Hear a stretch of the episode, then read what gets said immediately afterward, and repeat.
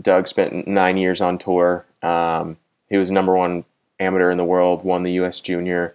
Just like amazing, amazing career. Crazy how much he helped me um, because I I knew how to swing the golf club. I knew how to hit the golf ball, but I didn't really know how to truly play golf going into college.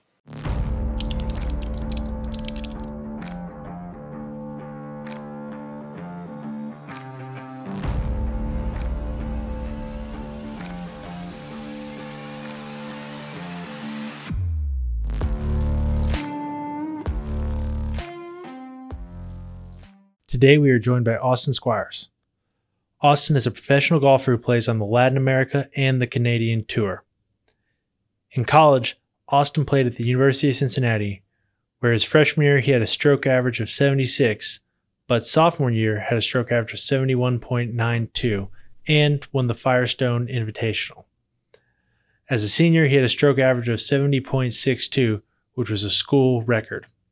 Outside of school, Austin placed highly in other amateur events, including the U S. Am, where he made it to the quarterfinals both twenty eighteen and twenty nineteen.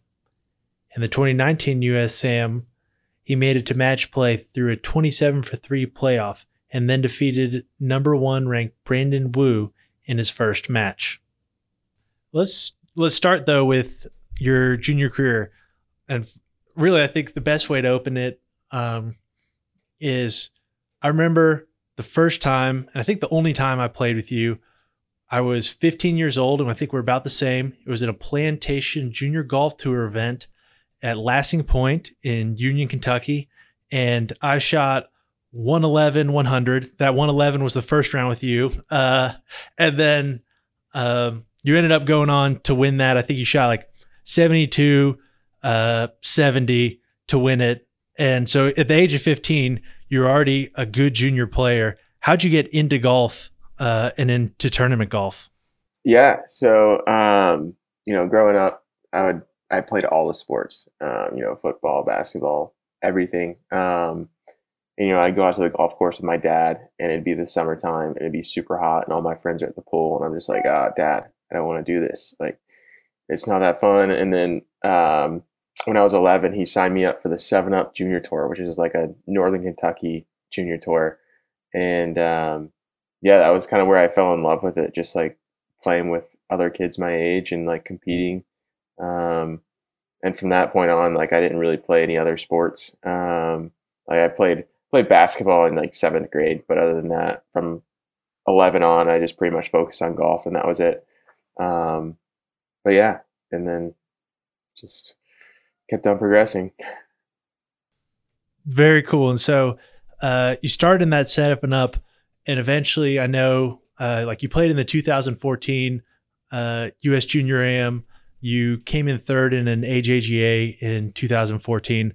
What got you into those types of events uh, or getting to that seriousness level? Right.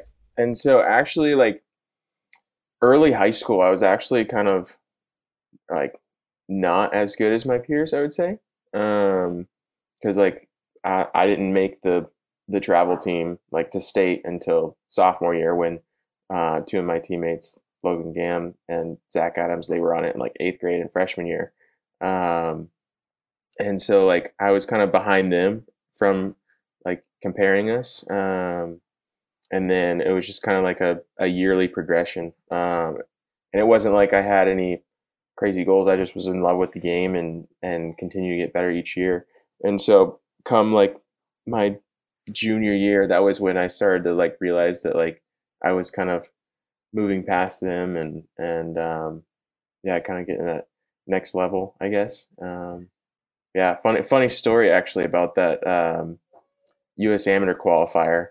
Uh one of my good friends and I went into the playoff, um and we both parred the first hole, and then on we I guess we it was at Bowling Green, so we went to the ninth hole, and um, like the pin was right on top of that slope, and so I was short of the slope, he was on top, and it looked like he was you know gonna be um, he had the advantage.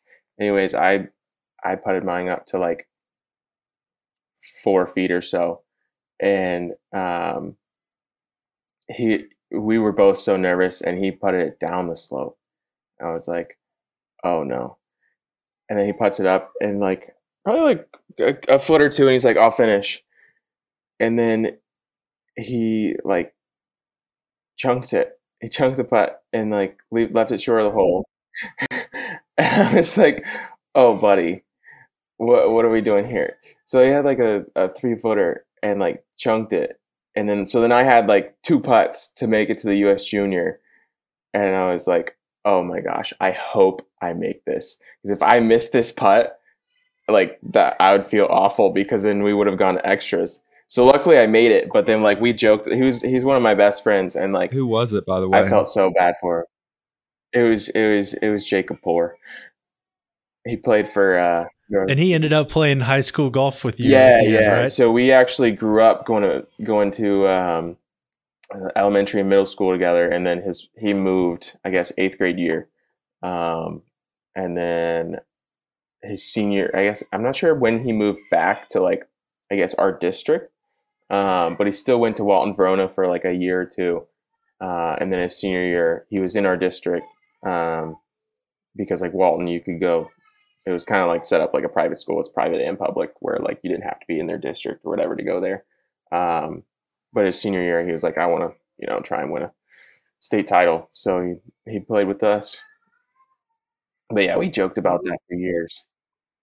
You said you both were feeling nerves there. What were those nerves like? And was that the first time you like encountered those types of nerves? Yeah, it was really, I guess, I mean, that obviously would have been the, the biggest um, tournament I had played in ever to that point. Um, so it was kind of like one of those things where like, you don't really know how it's, how you're going to feel until you get there. And it was just like, I remember on that first playoff hole, I was so amped up that I like hit this shot that was, it was a nine iron from like, I want to say one fifty. And I was, you know, fourteen, like probably like, fifteen or sixteen years old, something like that. So like I didn't hit the ball extremely far, probably like one forty, one forty-five for a nine iron max. And this thing flew like fit, like ten yards past past the hole. I was just like, okay, we're we're amped. So when you qualified for that first U S Junior Am, first of all, what course was it at? And was it the first time that you played a tournament on that kind of setup? And uh, what did you learn from from doing that? Yeah, so it was at um, Carlton Woods in the Woodlands, Texas, just outside of Houston. And uh, they have like the A J G A, um, I'm not sure what it's called now, but it used to be called like the H P Boys or something. It's an invitational. Uh, but they play that at the Fazio, and we the U S Junior was at the Nicholas. But um, yeah, it was one of the, I mean, to that point, one of the hardest setups I had ever seen. And I was just completely out of my element, like not even, I was so uncomfortable, like, you know, just with all the ropes and everything. Like I loved it. I loved it so much because it was like a big stage, but I just had no idea how to handle that or how to prepare or anything. So yeah, I didn't, I didn't play too well at that event. And soon after that, you graduated high school, I think. Uh, and then you went on to Cincinnati. Tell us how you ended up at Cincinnati. What brought you there? Coach, uh, location, all that kind of yeah, stuff. So uh, in the recruiting process, I was really in between uh, Kentucky, E K U, and Cincinnati. Um, my dad went to E K U, so there was kind of like a family tie there. Uh, and then I grew up a huge, huge Kentucky fan, like Kentucky basketball, like huge fan. Um, and so that was kind of like the school that I wanted to go to. And um, I kind of grew up around the Cincinnati golf team because they would practice at the same facility that I grew up practicing at in the winter. Um, and so like I knew all the guys, and honestly, like the team wasn't very good. Uh, and like the coach will say that himself, like, you know, they weren't very good. And part of that problem was because they didn't have um, the scholarship money. And so um, I guess it was my junior year, they got a new A D, and he bumped the scholarship money up from like one and a half or two for the entire team to like the full allotment, which was like four and a half. And so that was huge. That helped out the program like so much. And um, yeah, just kind of shifted to where, like, you know, I wasn't like, I was a good player, but I wasn't like the most desirable um, to Kentucky and a, a big S E C school like that. So um, I wasn't going to get much scholarship money, um, if any at all. And so I probably, you know, would have had to play really well to to make the top five. And then, you know, Coach Martin at U C, like, really, um, you know, he acted like he really wanted me and, you know, gave me some scholarship money. And um, yeah, just looking at Coach Martin's um, career in golf, I knew that, like, under him, it would be, you know, I could reach my goals. And so that was, like, where I decided to go. That's, that's really cool. So actually, if I'm not mistaken, Coach Martin actually played on tour. Um, yeah. Yeah. And so how did that help you out as a college golfer? Um, what was things he was able to teach you? Yeah, it was actually, like, pretty much as soon as I got there, it was crazy how much he helped me. Um, because I, I knew how to swing the golf club. I knew how to hit the golf ball, but I didn't really know how to truly play golf going into college. Um, and so, like, Doug spent nine years on tour. Um, he was number one amateur in the world, won the U S Junior, just, like, amazing, amazing career. Just had to, it was cut short because of a back injury. And so I knew that, like, I was still going to work with my coach, Larry Ward, in, in Lexington. Uh, and so I just needed someone that could, you know, help me with course strategy and other things like that. And so, um, yeah, he was, he was a huge help, because my freshman year, I went from freshman to sophomore year, I went from like seventy-six point five to seventy-one point something scoring average. And that was just straight up from course strategy and, and short game work. What specifically on the strategy side in the short game did he point you to? Because you're right, your stroke average went from seventy-six to seventy-one point nine two freshman to sophomore year, and you won at Firestone uh, by eagling the eighteenth hole. Um, so there was a lot of growth and development in that short period of time. That's a huge, that's a huge step up for any golfer to pick up five shots, essentially. Yeah, absolutely. I think it was a, it was definitely a combination of um, improving my short game and the strategy work. Because, like, to be honest, like, coming into college, I didn't have any strategy. Like, I would get so mad at my yardage book getting sweat on it from being in my back pocket that I would just put it in my bag and then I would just forget about it. So I'd just be like, you know, rangefinder, shoot. All right, I'll hit it there. And so, like, you know, any, any kind of course management was, was helpful. Um, but yeah, it just helped me to, you know, learn how to prepare and, um, kind of like instinctually learn how to, or where to hit it in spots. And then, like, from there, like, short game became easier because I'm not always, you know, short sided or anything like that. Um, yeah. And then, you know, my, my freshman year, I was one of those kids that would, you know, hit eighteen greens and shoot even par. And so, like, any kind of short game improvement there, it, it was going to help. Was there anything in particular as far as the strategy goes, like not going, was it not going directly at pins? Was there uh, like principles that he taught you? Uh, what, what what was it in particular? Um, I don't think there was anything like specific like that. Like it was, he, I don't think it was anything like do this or do that. It was more so just like in specific circumstances, like when, when to, you know, go to the middle of the green. And, um, I guess one of the one of the major things that I adopted and still do is in my in my pen sheet, I'll actually write down, instead of just like shooting the whole number and then like looking, okay, it's seventeen paces on, like what does that mean? I'll actually write down the whole number, um, the front number, and then what I want to carry it based off of those two numbers. And then under that, like based off of conditions, I'll have a a number that that's playing. So like I'll have a Sometimes I'll have a number that's exactly the pin number, and sometimes I'll have a, a number that's, you know, fifteen, twenty yards off of my um, the whole number. And that just that changed my game like so much, because then, you know, I actually had it written down in front of me where I could see it rather than just like in my head, like just crunching numbers, just having so many things going on. So, yeah, I was going to say, you know, you played some really good golf in the and two back-to-back U S amateurs at Pinehurst and Pebble Beach. And those courses are obviously two very difficult courses, especially into the green.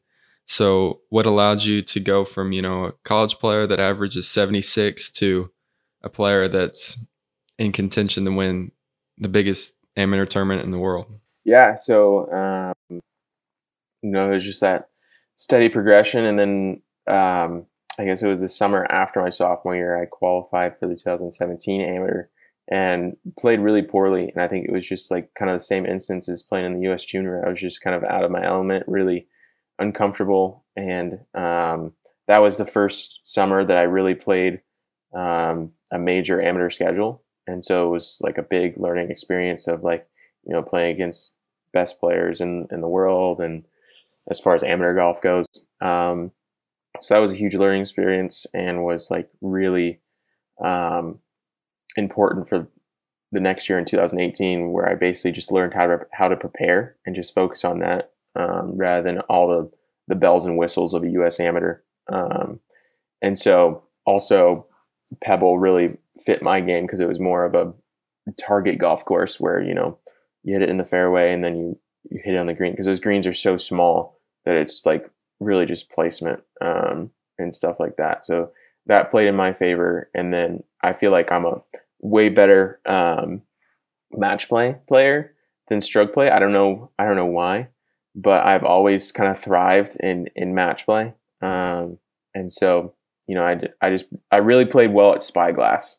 You know, I got off to a really good start. Um, I eagled the eleventh hole and then birdied the thirteenth hole and ended up shooting like seventy-two under or something like that, which was, you know, one of the lowest rounds at Spyglass because Spyglass was playing really difficult. Um, and so, yeah, I just got through, played played well in stroke play, and then kind of just took it one hole at a time and, and match play until I got smoked by Viktor. I, I actually didn't even know that. So you lost to Viktor Hovland in, I guess, yeah. the match of eight. Yeah, in the quarterfinals, I lost to, to Viktor Hovland, and it was just like a perfect storm of everything that could have gone wrong, went wrong. And No Laying Up actually posted um, on their Twitter account a picture of mine and Victor's scorecard uh, with hashtag AimsWatch, because he had won holes two through eight. And so I was uh, like, not not the way I wanted to get on No Laying Up's Twitter account, but it was all in good fun. But yeah, he we both parred the first hole, and then it was just one of those things where, you know, honestly, we except for like three holes on the front nine where I just I basically gave him I, I gave him three holes just from like a, a three putt hitting the water on on uh, six, and then made a mess of three or something like that. I was going to say, so you're obviously a really competitive guy and you've had a lot of success. What do you, what do you tell yourself when you're down early big in a match like that, just to keep yourself in it? Oh, play better. um, that, you know, especially when you're playing against Viktor, it's like, what, what can I do here? You know, you, a lot of times when you're playing with your buddies or like, you know, a, a relaxed round, it's like, okay, like, you know, just keep, stay patient and like do the things. But like playing a Vic, Viktor Hovland, and I'm like five down through six, I'm like, this is the end. um, but no, um, he, uh, yeah, it was just like one of those things where like, I literally would hit it to like fifteen feet and he'd be twenty or twenty-five and he'd make it. And then I've got like fifteen feet to ha- for ha- to have. I'm like, are you kidding me? And so he almost made a hole in one on seven. And then we get to the eighth hole, and it's like playing super hard because it's the green's getting really firm at this point. And I hit like best shot of the week by far to like eight feet behind the hole. And he hits it like thirty, forty feet left of the hole. I'm like, okay, he's going to, you know, two putt, and I got a chance to to get one back. He's not going to skunk me. And he makes the forty footer. I'm like, are you joking right now? This is this is incredible. And then I miss my eight footer. I'm like, all right, here we go. Another hole one, seven in a row. And then and then we get to nine. And like I'm on the green like twenty feet and he's in the left weeds, which I'm not sure in the in the in the A T and T if it's a hazard or not. It might, I think it was a hazard when we played in like long weeds. And he hits this flop shot and like lands on the back hill behind the ninth hole and like rolls back onto the green. I'm like, that was he's just hitting like some of the most incredible shots that I've ever seen. And also it's like, so like easy. And it was just really incredible. So we have that hole. And then I did birdie ten. So he didn't skunk me, but he's, he closed me out on twelve. That is, that is a tough way uh, to go, but a good guy to go to, obviously. Um, and so that was twenty eighteen, twenty nineteen, you lost to Cohen Trolio, um, I think, in the quarterfinals again. So back-to-back quarterfinals. But in that one was interesting because you got into match play in a twenty-seven for three.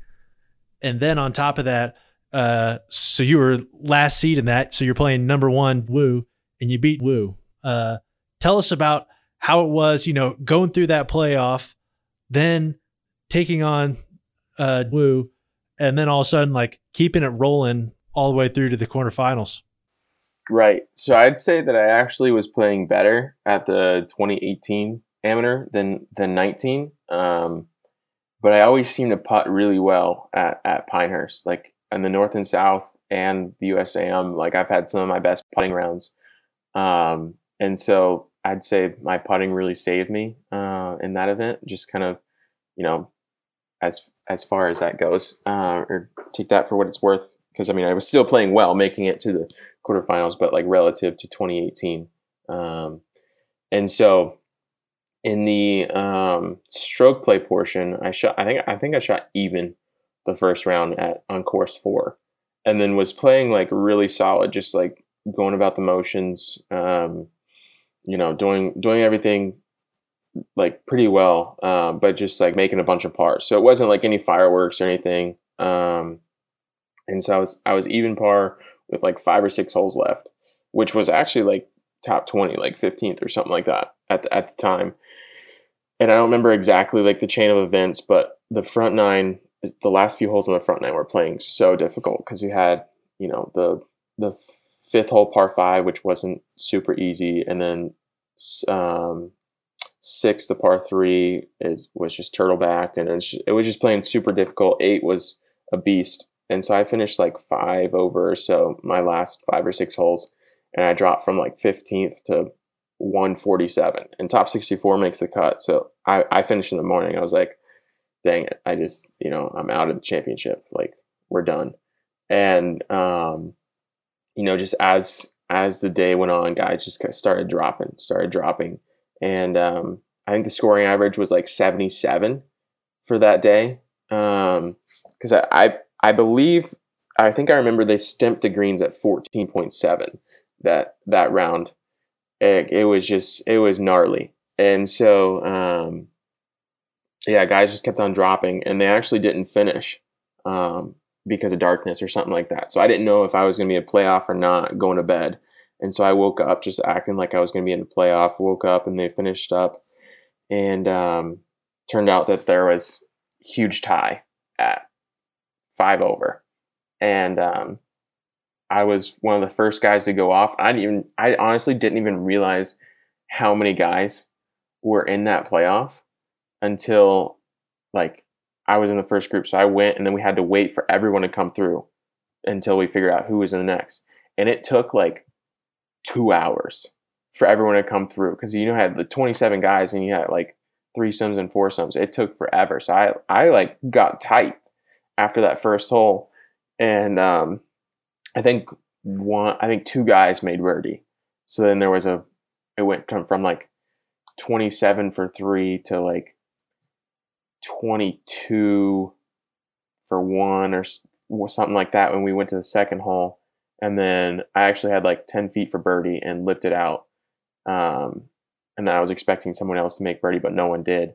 And a few guys made bogey. So then it went to like seventeen for one or something like that, and we went to the seventeenth hole on course four, and I I birdied that, made like a ten footer or so for birdie, and there was four, I want to say four of us that birdied it. So then we all went to the eighteenth hole, and there was a four, it was four for one, and I was actually the only one that made par, so I got through on a par on the last. So it was, I think it was actually a huge help because um, you know, coming off the second round of stroke play, I was, you know, not super confident because I just finished five over my last five. But then kind of redeem myself in that in that um, playoff. So then going into the round against uh, Brandon Wu, um, I um, yeah, I was just like, okay, like same thing you just did in the playoff, just you know, one hole at a time. Um, I think you know, on, honestly, like the playoff taking so long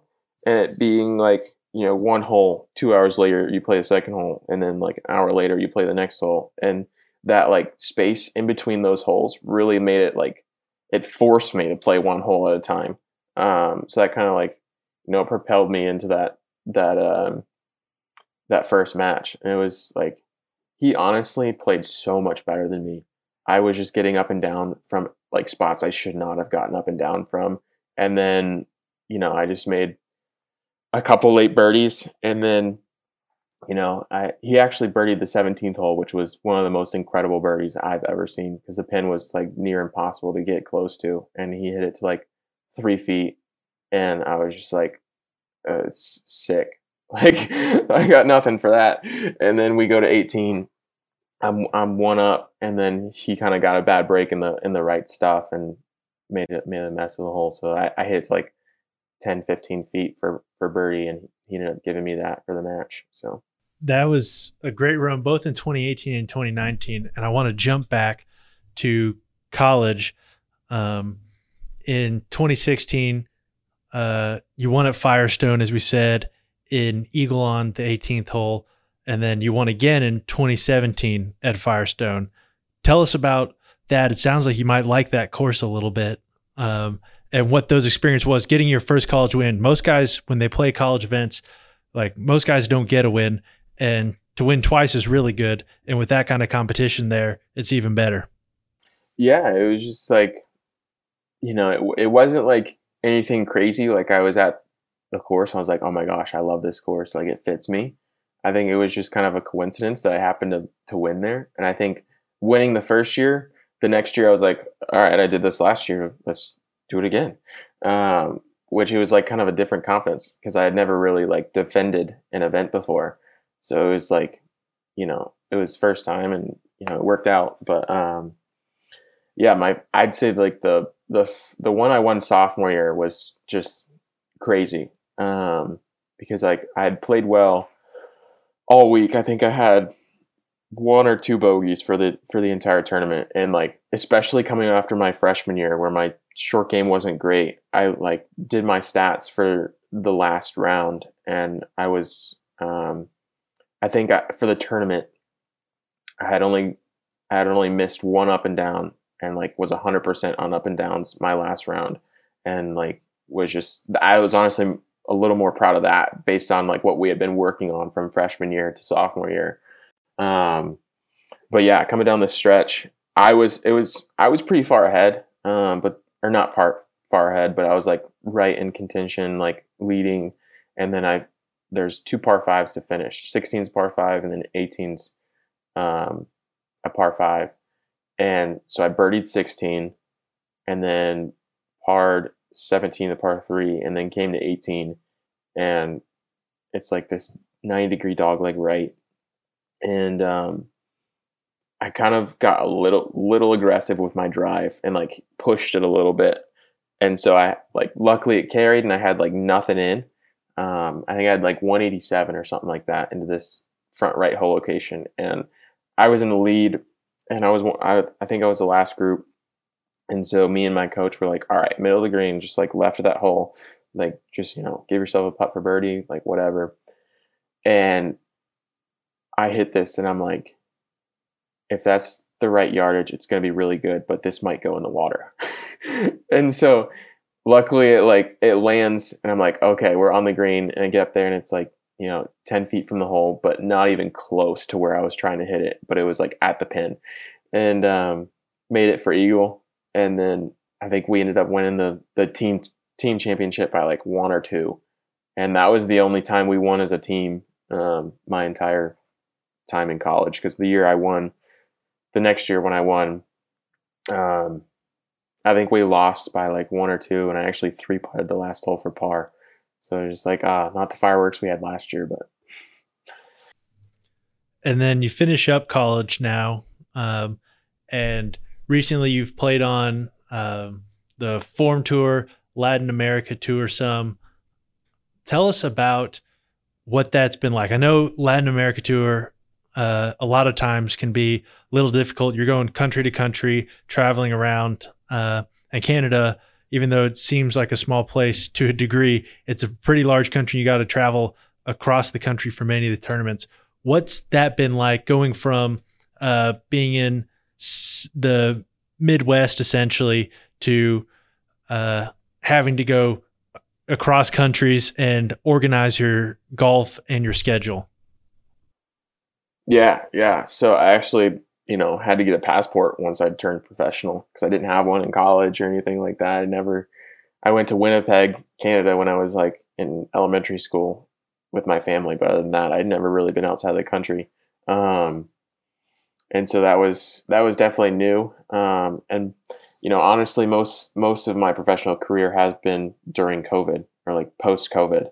And so I played Latin America starting in twenty twenty, and I didn't really get a full like Latin America um, experience because all the events I played were either in Mexico, Dominican Republic, or Florida. I played two events in, in Mexico, two in, um, in uh, Florida, and then, yeah, two in Florida, and then one in Dominican Republic. And and then by that time, Forme Tour were starting up, and I only had one one good finish in the D R.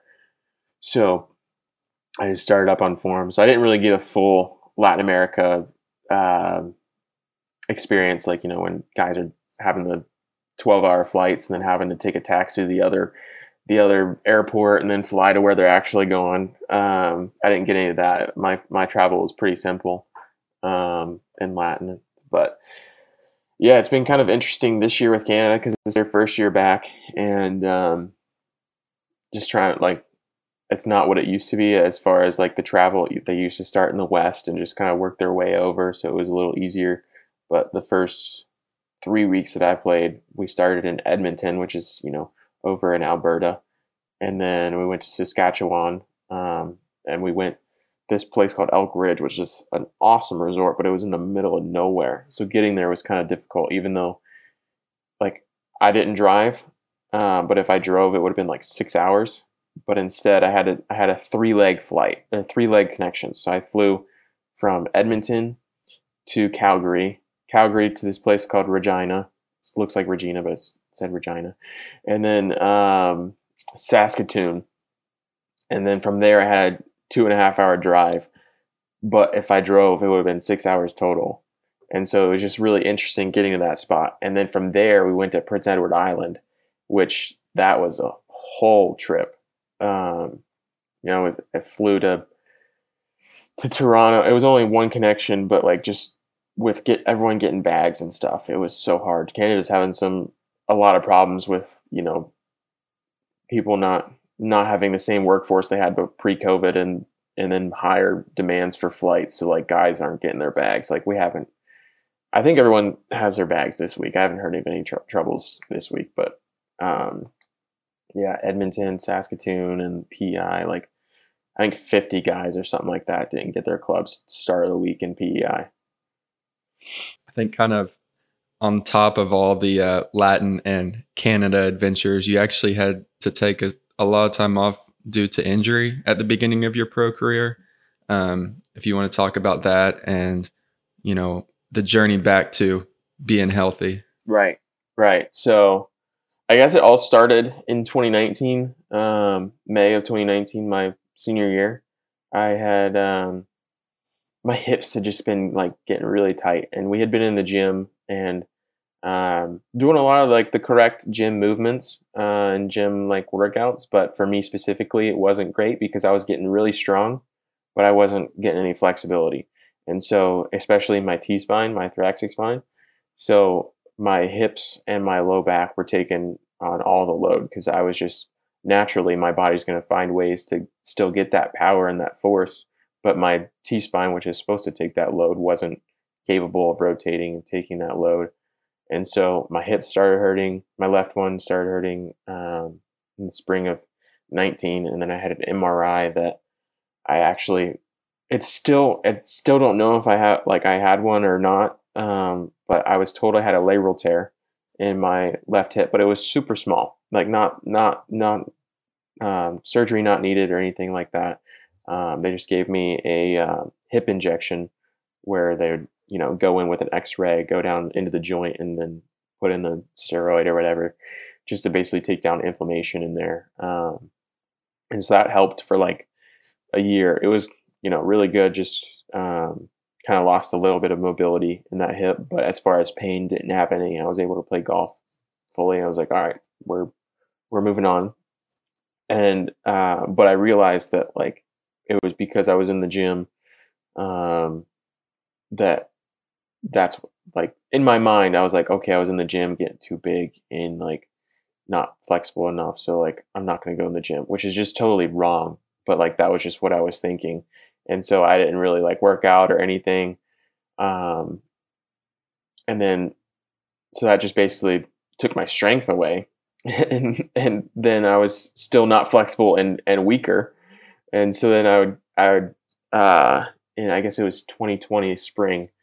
Um, my hip pain kind of came back, but not really. It was just like, I just, it kind of just felt like the, the injection was just kind of wearing off, but it wasn't a big deal. Um, more so my, my low back, um, my, like my L five, um, area really started hurting.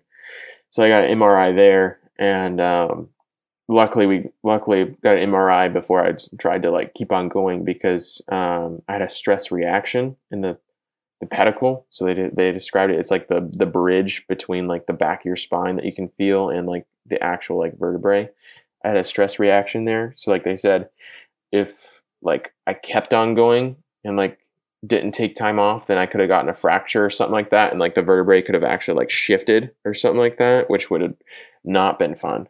Um, but yeah, they were like, it's not, it's not really anything crazy at the moment, uh, but it could have been. So that was really, really lucky. They just told me take a couple months off and the, me, like I took like a, a bone supplement or something like that to, it was basically like a lot of vitamin D or something like that, but it basically like was supposed to help with like bone growth and stuff like that.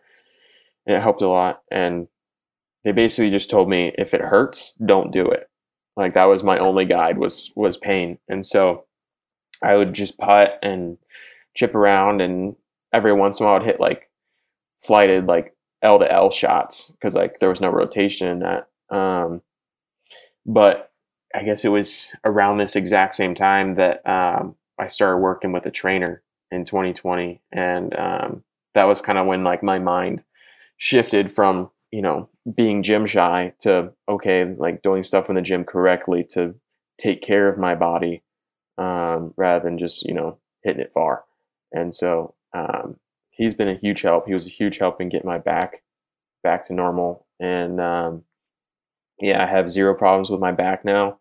And then, although in twenty twenty-one, last, so last spring, my hip pain did come back and I saw some doctors and they're like, basically kind of saying that there's no, no surgery needed. Um, it's just kind of pain management. And, um, you know, there really isn't conclusive. They told me that I have a hip impingement, which is like kind of the, the bone growth, um, on there. So just don't have as much mobility in that hip. And it's just kind of, you know, I got to spend some extra time warming up. Um, and then, but yeah, the, my trainer has been a huge help to me and, you know, getting me in the, the right spots and being able to play golf. That is cool. I know Cooper and I both have had trainer before and, uh, it helped me out a ton to have that. I know like between my senior year and my gap year I took before I went and played in college, I put on thirty pounds, uh, partially because I was underweight. And so we just needed to put on some muscle, put on uh, some weight. For you, it sounded like some of it was just about working out, um, getting not just the flexibility, but also getting that strength. So not just lengthening the muscles by stretching them, but strengthening them. What did those workouts look like? And then when you go on the road, you're traveling around, you have access to gyms that may be spotty at best. What do you do to maintain that? Yeah. So um, my trainer's been really helpful in like helping me be f- really flexible with my workouts. Um, and so in the off season, he's in Orlando. And so in the off season, when I'm, when I'm there, we're going five days a week and it's just full out, like, you know, let's, let's get after it. And so my first, my first winter down there, um, going five days a week, I was, I was toast. Like the first month, like, especially like I was getting up at like six a.m. just so I could, you know, work out in the morning rather than doing it in the middle of the day, uh, when I could be on the golf course. Um, I hadn't really like woken up that early other than like a, for an early round of, of golf in a tournament. I re- like consistently in the off season, I'm not waking up at six a.m. on the, on the regular. So that was, you know, new to me. It was kind of, you know, one of those, um, you know, new things, kind of motivating things. Um, but yeah, so we get up at like six thirty, and honestly, the, sometimes like the workouts, like if I, if I'm doing new movements, they can take up to two hours. Um, but like once I get like, we would do month programs. So I'd have a, a workout one day a week, or like one day, one workout each day of the week. Uh, so like one Monday, one Tuesday, so on. So basically doing the same workout four times, but I have five separate workouts. Um, and so by the end of the month, like when I'm getting used to those movements and doing everything, it took like an hour, hour and a half. Um, but basically we'd start out doing uh, my prehab. I would do that every day. Um, kind of just like a uh, rehab motions, but basically like pre-injury. So we call it prehab. And then, um, then I would do core. We usually have like three or four um, movements we do there in like a um, circuit. And then uh, between that and the actual workout, we would do a movement circuit, which can look different. Sometimes it's like, you know, walking rotations and stuff like that. So like kind of like mobility stuff. And then um, each, each exercise we're doing in like the main workout has a smaller, um, a smaller movement. So like if we're doing like dumbbell bench, next to it, I'm going to do like some uh, internal hip rotation stuff, just kind of like back and going back and forth. That way I'm not getting super tired and I can complete all these, all these movements. And this week uh, you're traveling. So uh, you do some of those workouts on the road. What I really also wanted to get into is you got a tournament today. And so we obviously appreciate you taking the time to talk to us on a tournament day. Tell us what tournament prep looks like on the road. Like this, spe- this specific tournament, you can go into the details. What did you do this week? Uh, you probably went out, played practice rounds. What were you focusing on during those practice rounds? Uh, what did you take away from it? Right, right. So, um, yeah, just regarding the, the workouts of tournament week, um, like I said, my trainer has been super helpful. So like he'll, he puts all my workouts together. And um, we basically like created some workouts that like I could do in a in my bedroom with no no equipment at all. Um, and so like a lot of uh, isometric like holds and stuff, planks and and different stuff like that. So I can really do it anywhere, because a lot of times I'm staying in Airbnbs with with other guys up here, and so like it's no telling. Like at least in a hotel you have, you know, a a gym with some dumbbells and like some treadmills or something. But you know, if you're in an Airbnb, who knows what you're going to have. And so he puts those together for me and it's great. But, um, but yeah, as far as like what I've done this week, uh, I flew in on Monday, uh, and had some crazy delays. Was supposed to fly in at nine thirty, ended up landing at one a.m. and by a miracle, the Avis Preferred guy was still at his little hut in the, in the, the rental car garage. So I was able to get a rental car rather than having to Uber to my hotel.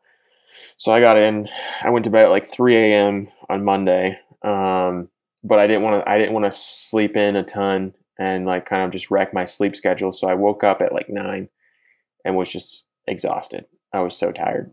And so, um, yeah, just kind of took my time, um, getting out to the course. And there was a pro, there was a pro-am in the morning and afternoon yesterday, Wednesday. And so this was Tuesday. And so I knew I had to play eighteen holes because the course was closed for me all all day on Wednesday. So I had to play eighteen holes. And so just kind of took took it easy, didn't practice a whole lot because I knew I was going to be playing eighteen holes and needed to save my energy. Just kind of warmed up, hit a couple putts, and then went out to the first tee and did all of my um, on-course prep.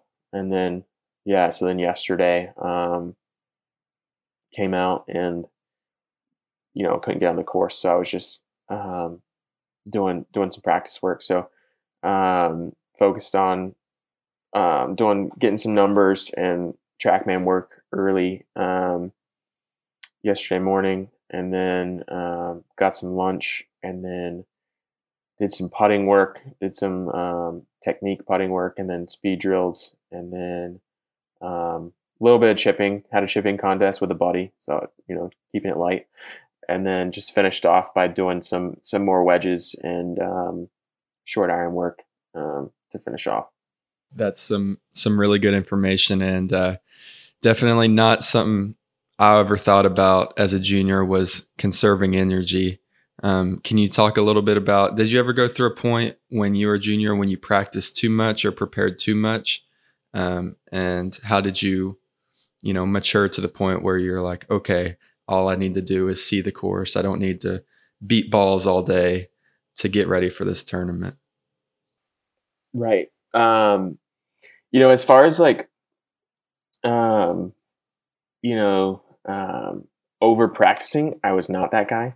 Because I was, I grew up, you know, early early years playing at a golf course that didn't have a range, so I just played golf all the time, and so that kind of like carried over into amateur golf and and professional golf too, because I, you know, had to learn how to practice on the course and and different things like that, and so I I guess the only time that I like had to like kind of rein it back was with practice rounds.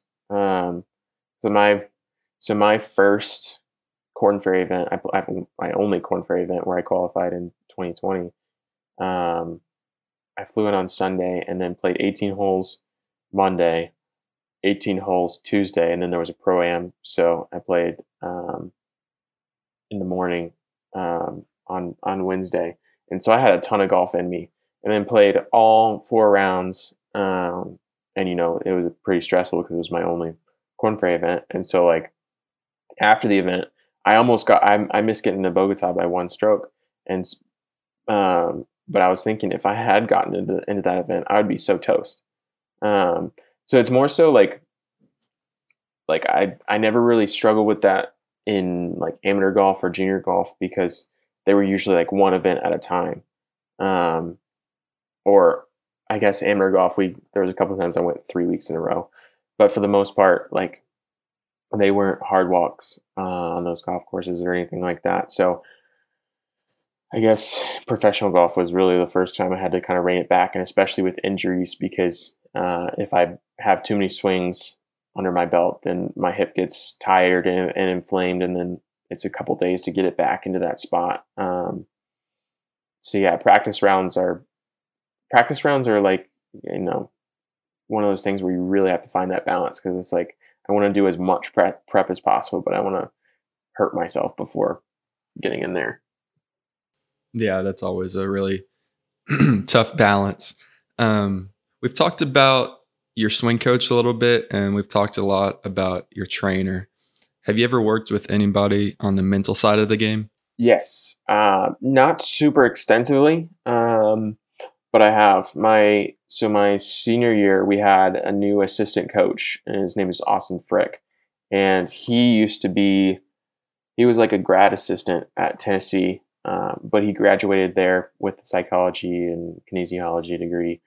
And so um, knew his way around the mental side. And and so he was super helpful my my senior year with um, mental preparation and stuff. And um, I guess it was last year. Um, after my after my injuries in twenty twenty, I really wasn't my, playing my best golf um, in late twenty twenty and early twenty-one, and kind of especially with the the shift into professional golf and everyone's good and feeling like I needed to basically play perfect to um, play good golf. I, my confidence was just not high, and so we basically, I basically called him and I was like, "Hey, do you mind working with me for a little while and kind of helped me get my confidence back. And um, we, yeah, he was like, yeah, let's, let's go. And so we worked, we would call like once a week. Sometimes we met in person, uh, basically just worked on, you know, our, our motto was uh, building, you know, each day we're, we're building on something. And, you know, as the cliche goes, did I get better today? And so it was just simple things, you know, I feel like that's always what it is, is simple things just get you to, to your end goals. That is really cool. And sounds like it definitely helped a lot. Um, something that we haven't touched on as well is nutrition. Um, I'm wondering if you have a strategy for nutrition while you're on the road, traveling in different countries. It's um, very difficult to stick to any type of certain plan, uh, I'm sure. But what do you what do you do to strategize on that on that front? Right. Especially with, you know, my hip injuries that I've had, inflammation is kind of like the devil. Um, and so, um, you know, anything I can do to kind of take away inflammation or take in, in anti-inflammatory um, foods, because also I learned, like, after taking so many like pain medications as, as far as like, you know, Advil and stuff, um, but the N SAIDs and stuff, they just make it worse because they may make it feel better, but it restricts your blood su- blood supply. So then you're not getting the um, recovery, I guess, from that from that blood entering where you need it to. Um, that I actually, you know, I stopped taking um, pain medication pretty much all throughout, unless it's just like I I need it or else I can't walk. Um, But yeah, so um, don't have any like plans or anything. It'd be nice if I was on the P G A Tour and could hire a nutritionist to just basically either make a plan or or cook me food. That'd be the that'd be the easiest. Um, but you know, I just just simple things. Try and stay away from fi- fried food as much as possible. Um, I have a supplement that I take, um, not religiously, but like a good amount, that has turmeric and some other good natural things in it. Um, but yeah, just mainly trying to eat, eat clean foods, uh, fruits and vegetables, and um, just things to give me energy and not inflame me. But that's kind of hard in, in Canada. There's a lot of starches.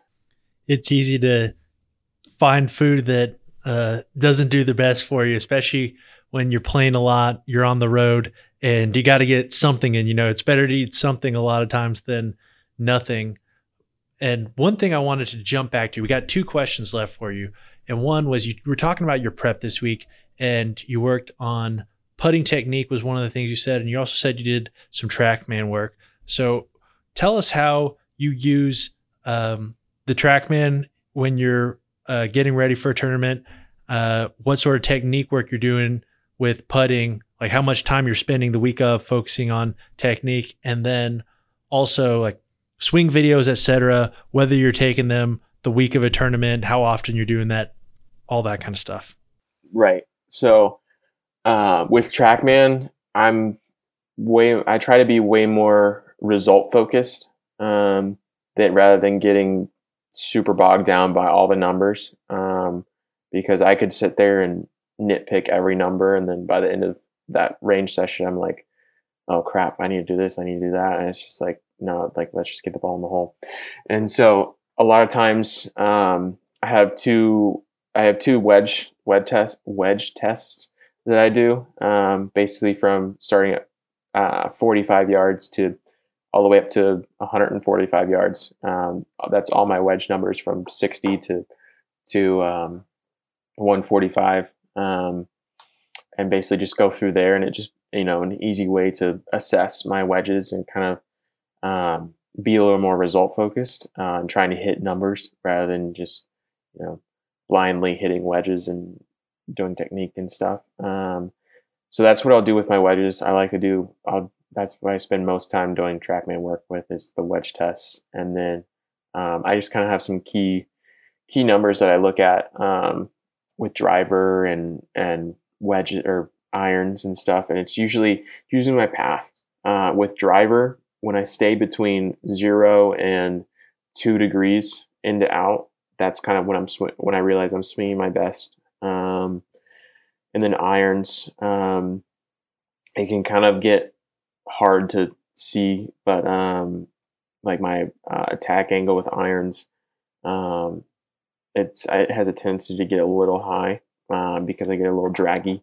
Um, and so that's kind of the two numbers I'll look at. Uh, and then, um, as far as like swing, um, but then, you know, I'm spending most of my time looking at the carry numbers and just getting yardages and stuff like that. Especially like in Canada, there's a lot of places that we're playing at elevation. Um, and so, you know, this week it's only like thirteen or fourteen hundred. So it's like a, a yard from like one hundred, one hundred yards and like two hundred or two yards from two hundred. So nothing crazy. Um, and then, yeah, I just, I kind of mix it up on the putting green. Uh, I have a couple different, um, a couple different drills that I do. Um, technique, I like to use the mirror, just make sure my eyes are over the, over the putter and golf ball. Um, and just, I just do that on, on like a short straight putt. Um, pretty simple. And then, And then I have a speed drill that um, Hunter Stewart works with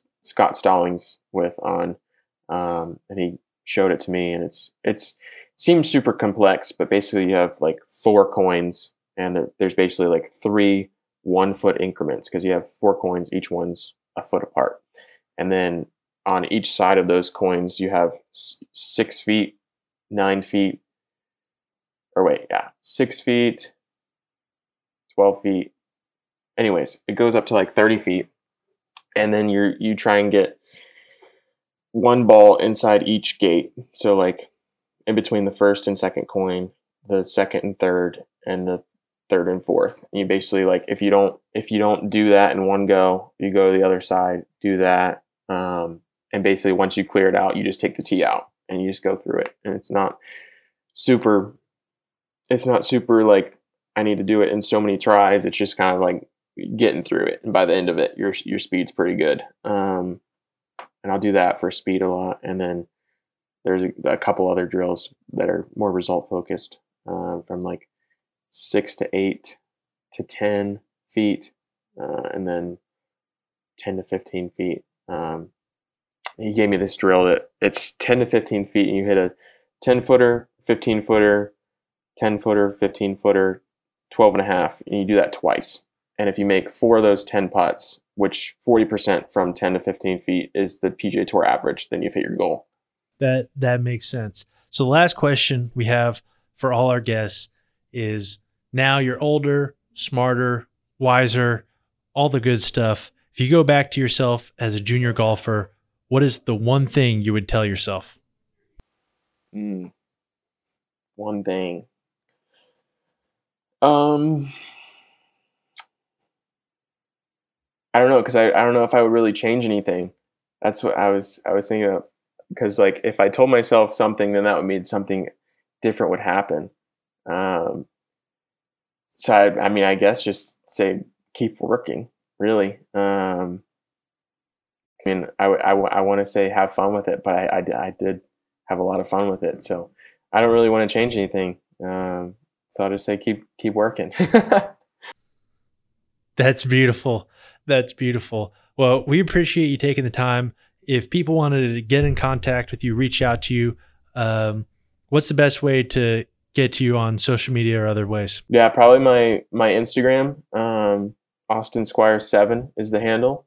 And then I also have a, um, Facebook page. Um, that's just Austin Squires. Um, And it's just like, I'm not, I'm not super active as I need to be on that, but, um, yeah, basically just highlights all of my golf and scores and stuff. And then Instagram is more of like personal life coupled with golf and kind of like cool videos and stuff. But the, the Facebook page is more just like specific, like results and stuff like that. Thanks for joining us today. Please do us a big favor and like and subscribe on YouTube, Spotify, Apple Podcasts, so we can help others learn how to play better tournament golf. You can find us online at the tournament code dot com, on Instagram at the tournament code, and on Twitter at tournament code.